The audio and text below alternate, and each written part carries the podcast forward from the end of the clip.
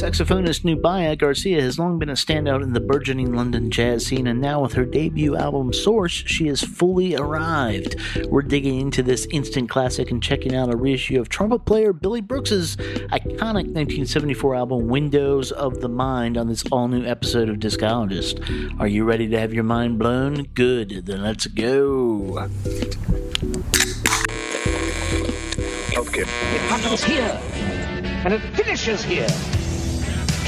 Two men enter, one man leaves. Merely a two-word review just a shit sandwich. I will roll the record up to the That right there is a wonderful sound.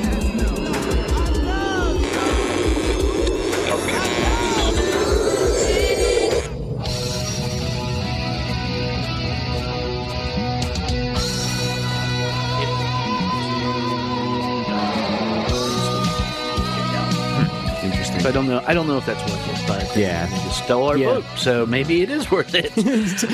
um, but uh, you know, we're not here. This is not the Hard Seltzer podcast. Could be sponsored by Press, but not sponsored by Press. If you're listening, press. Um, Wes, this is this is your time to shine. Since we have started uh, having you on the show, uh, you have been all about this London jazz scene. And I don't think there's any way you talk about this London jazz scene with, without without talking about Nabaya Garcia. She has been embedded in this from uh, from the beginning of this resurgence. I think uh, debut EP in 2017 and 2018. She put out When We Are, um, and uh, she's won awards. Uh, and she's played with one of your favorites of I think it was last year or the year before, uh, Theon Cross. And you know when we talk about jazz superstars in the modern age, I think this is what we're looking at. With her, this is her debut album. It's called Source, uh, and and y- y- we have some people like Mik- Makaya McCraven over here. We have like Kamasi Washington, uh, that whole crew. But really, like uh, Shabaka Hutchings, you know. But and there's not a lot of women though that are rising that level. But Nabaya is, Yeah. um, and she is uh, a talent to be reckoned with. Wouldn't you say? Yeah, and you know, I mean, it's it's an interesting thing to say that she's a superstar and this is her debut album. I mean, that's just a kind of it, it's something that, that's different about the way this type of music works. You know, I mean, you she became to the level that she's at by playing with everyone, and that's one of the kind of fascinating things. Like, you know, we could spend the entire podcast just listing the stuff that she's played on or the people that she's played with. You know, and um, it, Well, it's it's it- incredible. it reveals a lot of like what's going on in the world right now with the pandemic and how um, live stuff is so so very important, especially to a genre like jazz. Uh, you know, people can put out records whenever they want. Like I, I, I mean, I released a single like two weeks ago. You can, you can, you can put out a record if you want, um, but you can't build necessarily a legacy uh, unless you're directly interacting with other people.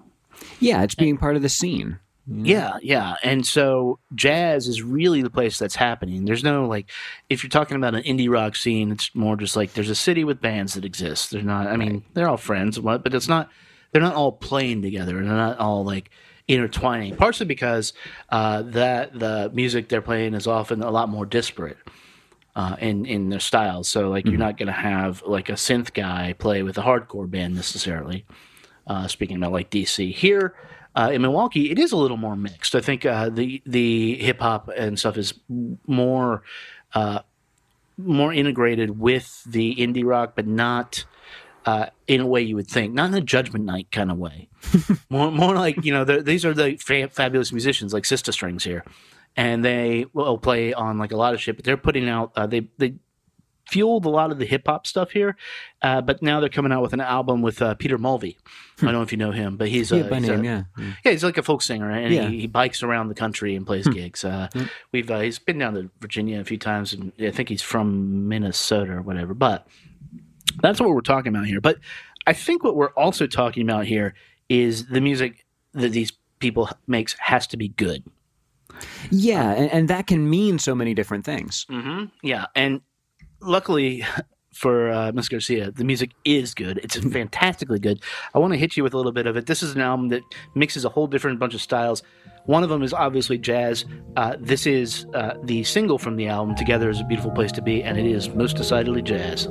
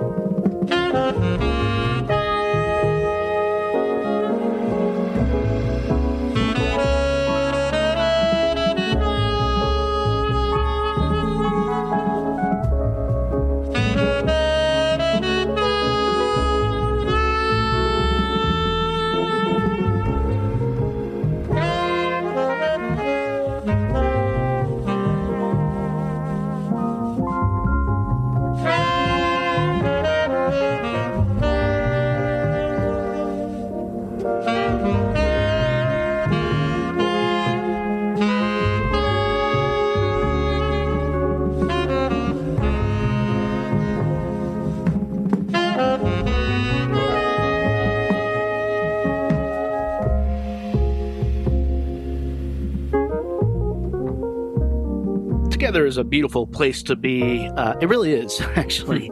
Um, and uh, so that has a little more resonance in these times right now. Uh, playing on that are Joe Armon-Jones on keys, Daniel Casimir on bass, and Sam Jones on drums. And uh, I don't know about US, like this, it gives me a feel of almost uh, like 70s fusion jazz, even though yeah. there's not a lot of funk built into it per se. Yeah, not into that track. I mean, uh, the there's a lot of funk underlying the contemporary jazz scene you yeah. know internationally right now. You know funk is definitely one of the huge influences.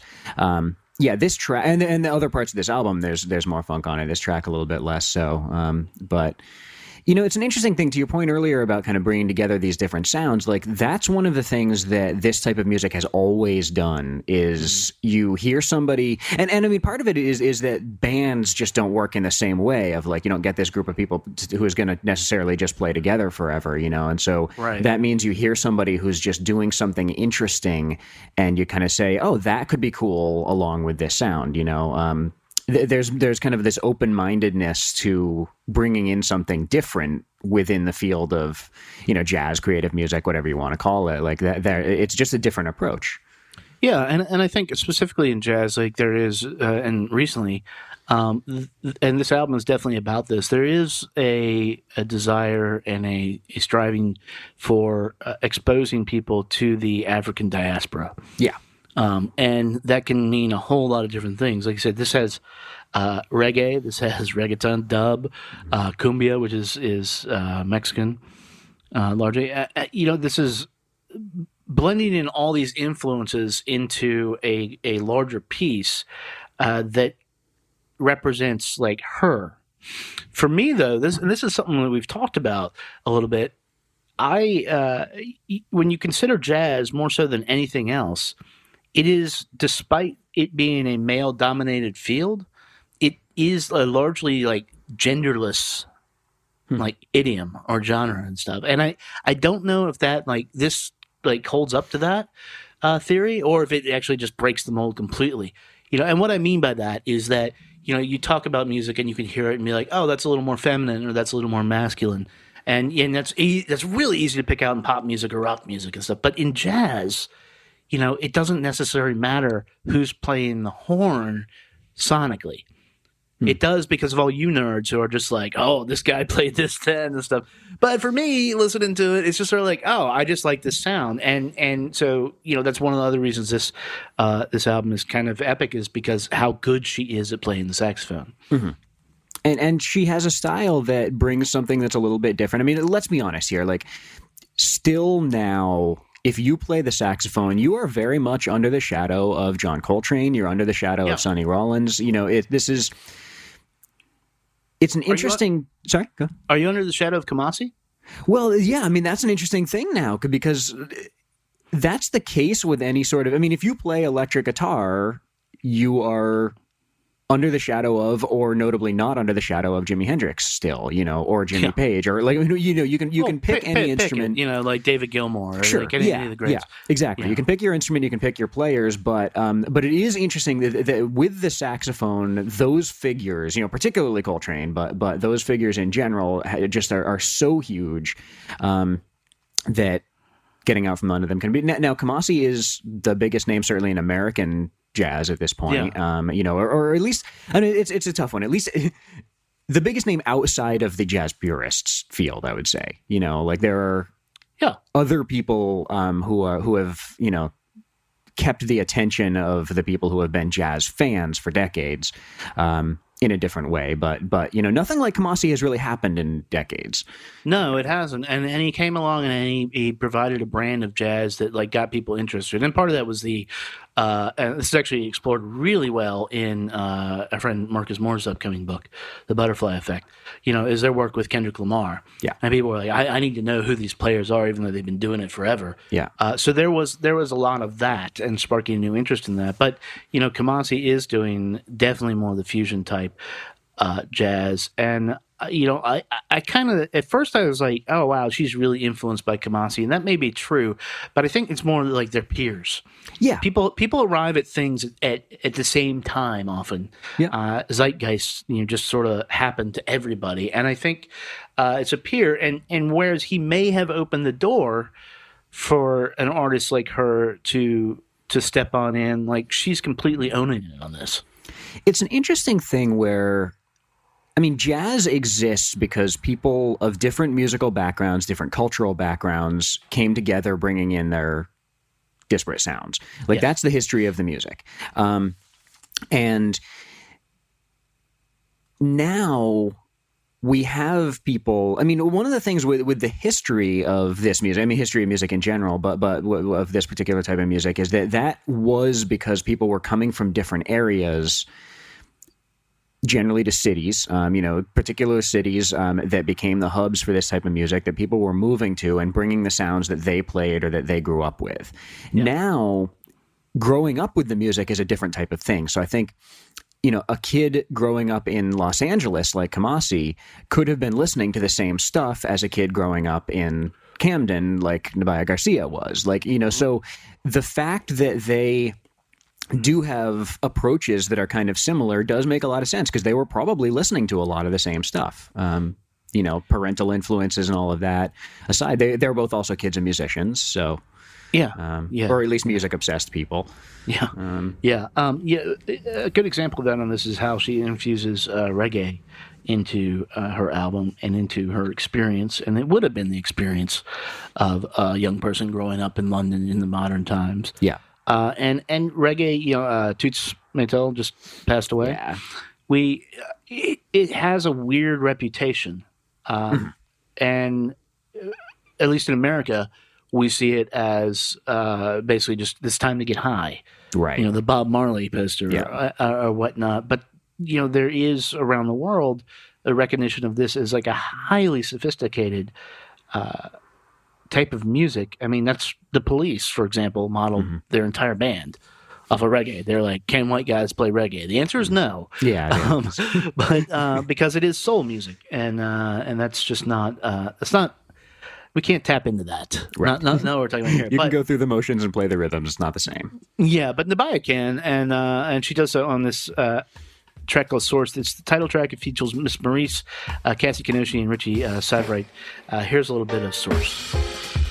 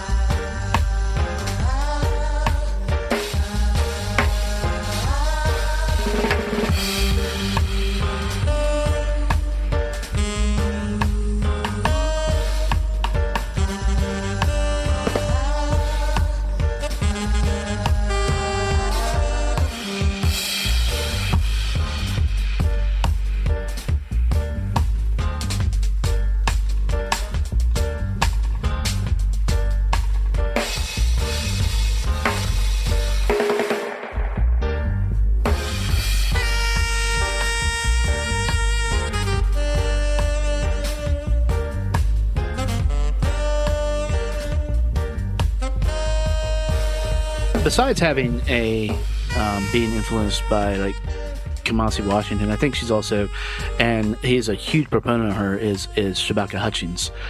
And the first time I heard that, that reminded me a little bit of uh, one of our favorites, "The Comet Is Coming." Just the way the, the the interplay with that, and that comes from her being such an important part of the scene. I would be shocked if like he wasn't more influenced by her. Yeah. just because of how natural this sounds Yeah. coming out of her as opposed to like you know it's it's aggressive. And maybe that is where i was talking about uh the gendered sound comes. This just feels more organic more natural uh and and more like hey i'm here for this instead of like run for your life. I, I think besides and this just goes for life in general we're all deeper i guess than the surface. I i watched this gordon lightfoot documentary last night okay this is a little tangent. And people think white white dudes think i will say this uh, people think that like if you write a song or something blah blah blah you, you somehow have to be totally different from your person you have to be uh, there has to be pain underneath or whatever. And so a lot of like white people say that uh, about artists. And they say like oh well these lyrics reveal a deeper pain and stuff. But like gordon lightfoot was kind of an asshole. And uh, so that doesn't like excuse him being an asshole but we use it to excuse that. In other cultures especially the black culture i think what it reveals is that they are not monolith they there is an actual culture.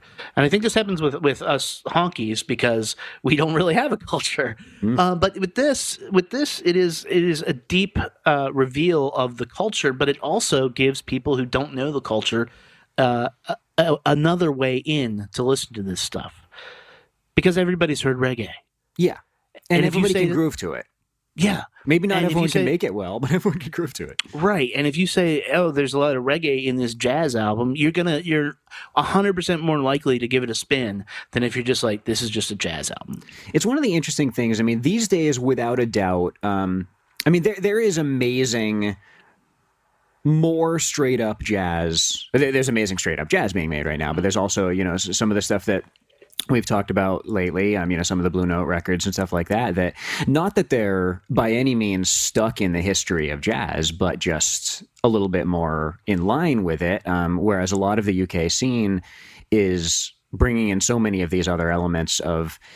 I just say I, I don't know. I mean, d- different forms of party music. I guess I would say because you know some of Yeah. it is um, you know in the electronic field. You know, you have elements of um, of two step in here. You know, you have um, elements of um, different Caribbean rhythms and um, things like that. And and you know, I mean, kind of to your point earlier about bringing these things in. Um, when they're pulled together by people who really grew up playing that stuff instead of somebody who just heard it, you know, you can Right. get somebody who who travels and hears something amazing and brings it back, and like that can be fantastic. You know, it can be really problematic, but it can also be fantastic.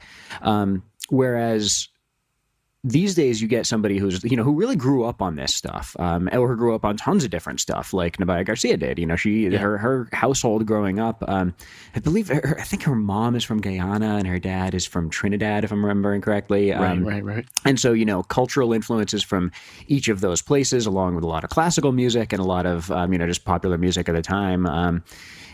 Bringing all that together along with these other players um, who are bringing each of their own histories um, and interests in um, and it does provide an easy access point. I mean maybe somebody listens to this because they're a huge dub fan. Maybe somebody listens to it because they um, you know have family heritage in one of the islands and they hear that there's you know something that could attract them in that way. You know there's a lot of different ends. Or if you're just a jazz fan you're kind of like oh wait a minute. Hang on. Like this is something new. Yeah, yeah, yeah. And and it is. Uh, I mean, except it isn't. This is what people have been doing in jazz like for forever. Yeah. It- it- again, to your point about about like '70s fusion earlier, like the interesting thing is that the last kind of bigger wave of jazz in America, at least, was in the kind of late '90s. There was a little bit of a turn towards it um, with a few movie soundtracks and um, you know some stuff like that. Um, it didn't have such broad influences, you know. Well, I mean, '70s jazz that I I listen to doesn't have really any influence. It's just like dudes discovered a really bad guitar tone, and like let's go with that. And then somehow got would get like Herbie Hancock to play on everything, right. and just like oh Herbie's here. he was in the studio anyway, so it's yeah, just- yeah. Let's let's let's get going on it. And um, yeah, and look, I have fond memories of that, but it isn't it isn't necessary. It's not. It is soul enriching, but it is isn't soul enriching in the way that this is. This is a this is a history lesson. Yeah. Uh, this is a this is a powerful statement of not just a person, uh, but of a people uh, in the modern world. And um, I mean, look, it's it's not necessarily competition, but I think the rest of the London, the jazz guys have got some uh, got some work to put in now. Yeah. Yeah, I mean, the, well, but the only thing with that is that they're all playing together, so they're all kind of like, you know, Right. all working together. But, um, but yeah, I mean, it is. It's definitely an interesting thing. The, the, the idea of collectivism, um, I think, is really important with this type of music because of all these things we've been talking about. People just bringing in their different scenes and all this. You know, with Kamasi, the most clear thing is the title "Harmony of Difference." And we've talked about before what that means of just you know you get these people bringing in their different backgrounds, different opinions, things like that, and they sometimes combine together to bring harmony. Um, you know, she's talking a lot about collectivism um, around this album, um, Alabaster DePlume. You know, we talked about his album. He's talking Yeah. a lot about bringing people together, and that's what a lot of this music is definitely um, about. I think you know to to a major extent, you have to give credit to this organization called Tomorrow's Warriors. Um, it's Right. a UK jazz collective, um, kind of like educational institution.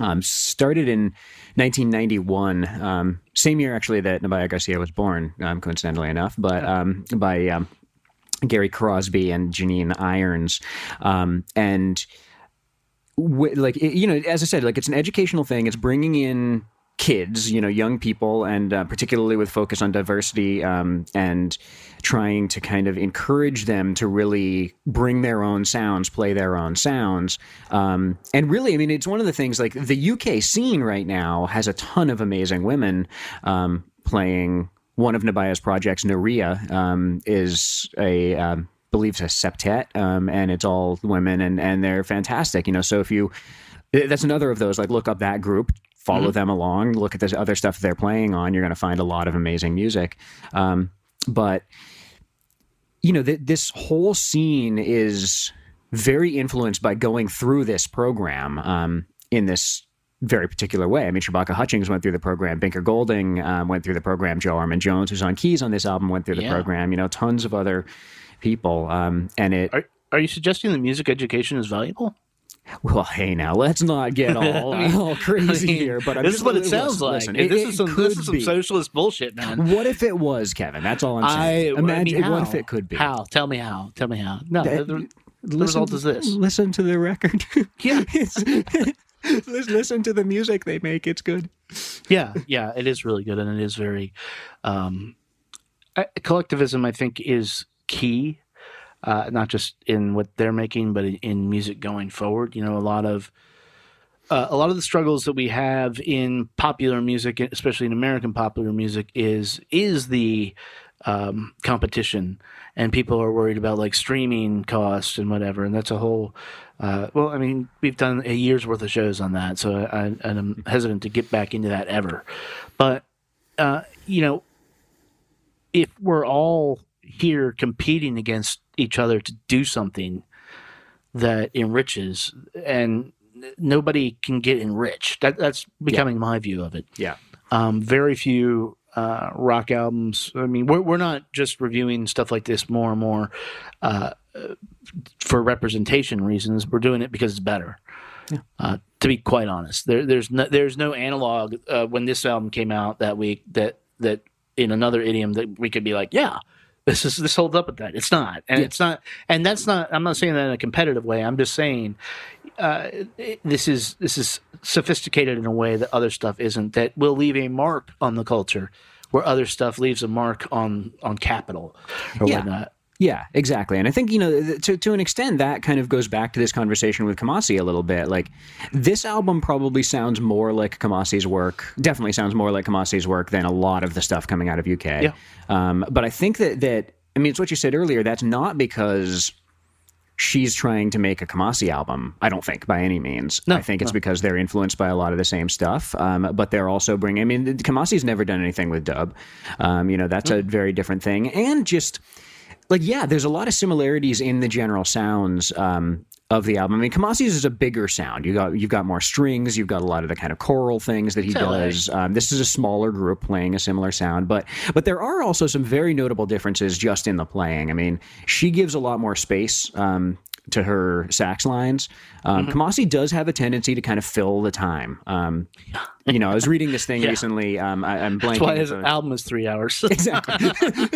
Not only is he filling the time, he's filling all the time too. It's, Yeah. Um, but yeah, I, I was reading um, recently um, in, a thing about Coltrane, and um, I'm blanking on, on who said this, but um, th- there was a, a quote from a reviewer who was basically saying when Charlie Parker was like really hitting the scene, it was like somebody had a electric fan that they were turning on and off, and it just kind of like zoom and then kind of stop, and then zoom and then stop.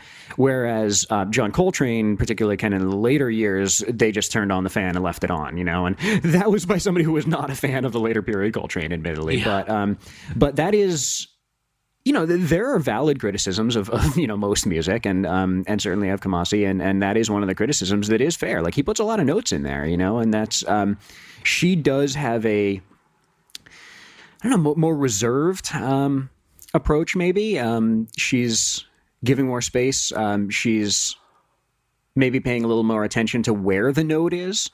yeah, Um, and it's it's it's a different message. I, I, I think I think that's what it is, and I think it, it- it's a it's a form of the collectivism that they're doing in London, and, and just recognizing that, like, so here here's what we would do in in America. Uh, I think is that we would look at Kamasi Washington and be like, you know, that's really good. I can't do that, and no matter what, and by I can't do that, like people just think that I'm copying Kamasi Washington and so then I'm going to do something. Uh, and even though it's not as good as that in the end, you know, it is edgy right. or some, uh, th- there's going to be some some pitch to it, and and uh, and then you end up with a whole lot of like not good stuff. I think what's happening here uh, is a lot of back and forth.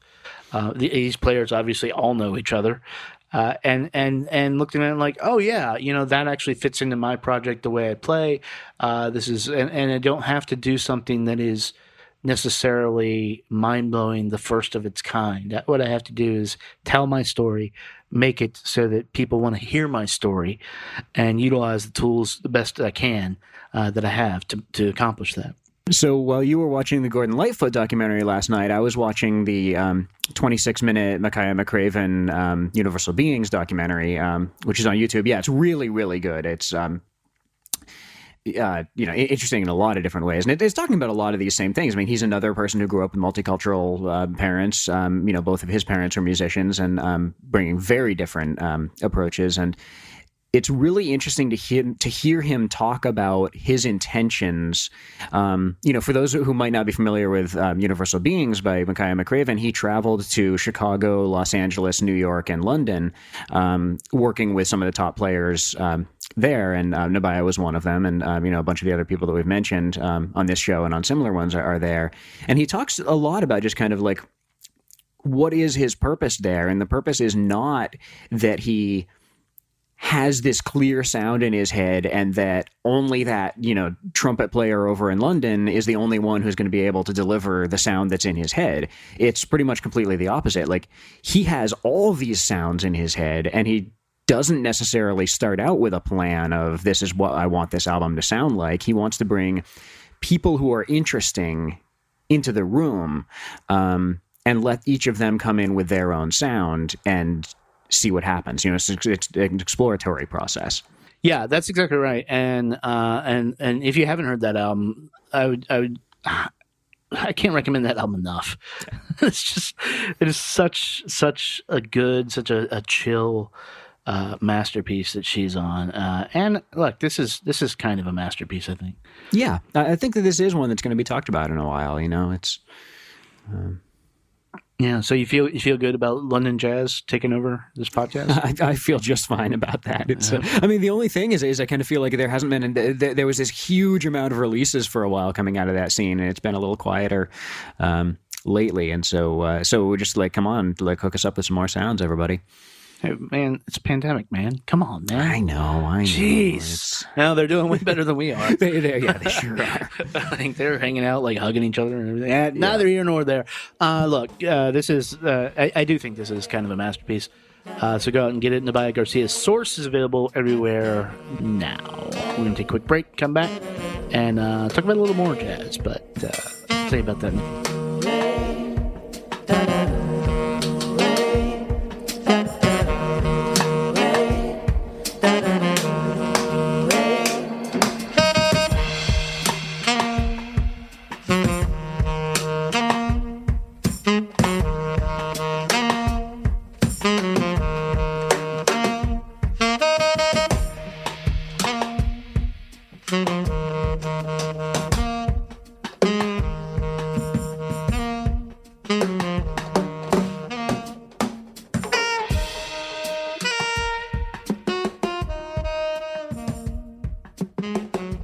Garcia's source right there for you. What a remarkable album. What a remarkable musician. Uh, that's gonna it's gonna be sticking around for quite a long time. I have the wax on the way to my house right now.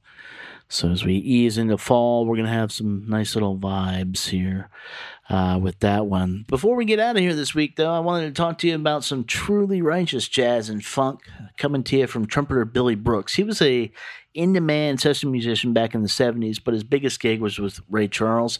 You all know Ray Charles. Uh, Charles signed to his label Crossover Records, and with the help of bassist Larry Gale, saxophonist Herman Riley, drummer Clarence Johnston, and guitarist Jeff Lee and Callan Keys, this is an all-star band by anyone's account. Uh, he recorded the album Windows of the Mind, which is co produced by Charles himself.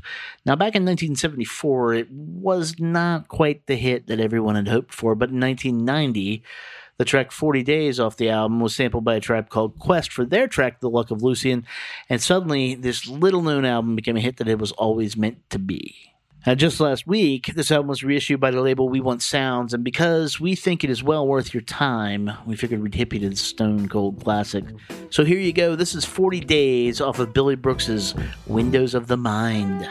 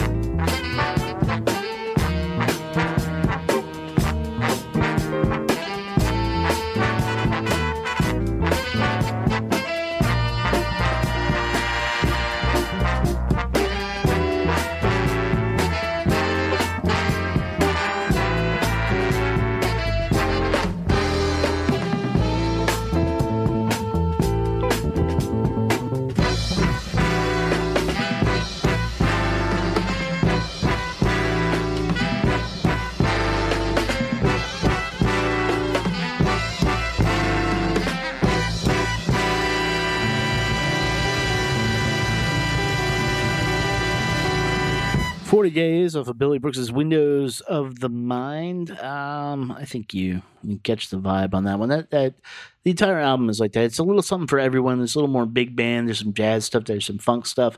Kind of reminds me of of the uh, Mr. Bojangles album from Sonny Stitt. Uh, a lot of good good vibes, man. That's what we need now is good vibes. Uh, so that is it for this episode. We uh, hope you enjoyed yourself and, our, and your time here with us. If you did, uh, you can follow us on all the socials at, at Chunky Glasses if you don't do that already. Uh, you can go out and support your local community as far as arts and musicians go. So if you have like a venue you want to support, give them some money. Uh, buy, buy, you know, you'd probably be at a show. Buy a ticket like you're going to be a show. Just they all have GoFundmes up. They all have other ways to support them. Uh, musicians are doing live streams. Uh, but you can pay for that even if you don't like it.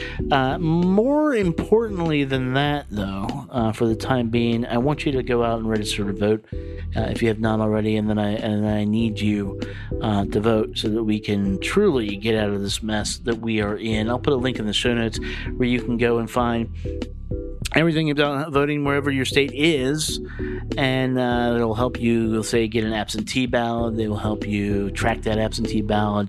They will uh, help you if you want to be a poll worker. You can go and do that as well. Uh, just all the information you're going to need if you haven't uh, jumped on this yet. Uh, it is absolutely essential that we have you uh, voting to kind of save the world at this point. Shit's getting dark, and. And good music is not going to be enough to save it. So, so there you go. Look for that in the show notes. Uh, coming up in the next few weeks, next week, we're going to be talking about Sylvan Esso's new album, Free Love. It is fantastic. That's a spoiler, but there's a lot more to say about it. A lot, a lot more to say about it. And then we get into the last ten episodes before uh, episode 500, which we're going to do. I think some fun stuff. We have in looking at all the things we've talked about over the years, there's a lot of albums that we just missed talking about, classic albums. So we're going to be digging into that. Some new music in here and there. We got uh, Garcia Peoples. Uh, got a few things that are in my ear right now that you don't know about, but uh, but yeah, it's gonna be it's gonna be a fun fun little few months here. So hope you're doing okay out there. We'll be back in a few short days. Until then, be good to your ears, but be better to your people. Talk to you soon.